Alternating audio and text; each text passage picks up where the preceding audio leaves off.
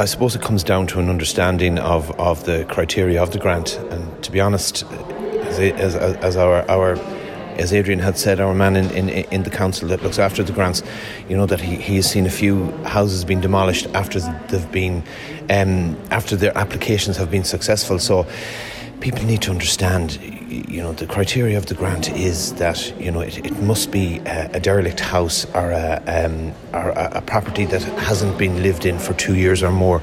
And that's the criteria that the grant is. You can't knock the house then after getting the grant and rebuild it new.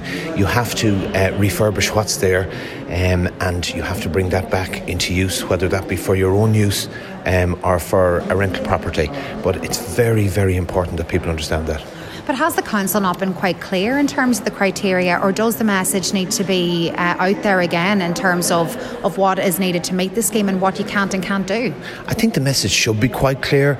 Maybe you know that that, that in, in certain cases that we all presume that people know the criteria of the scheme. Yes, we get plenty of questions, and I certainly get pl- plenty of questions about it with the line of work that, that that I'm in. But you know, uh, the message needs to go out loud and clear. It must be to refurbish the property that's there and bring it back into use. You cannot knock it and rebuild.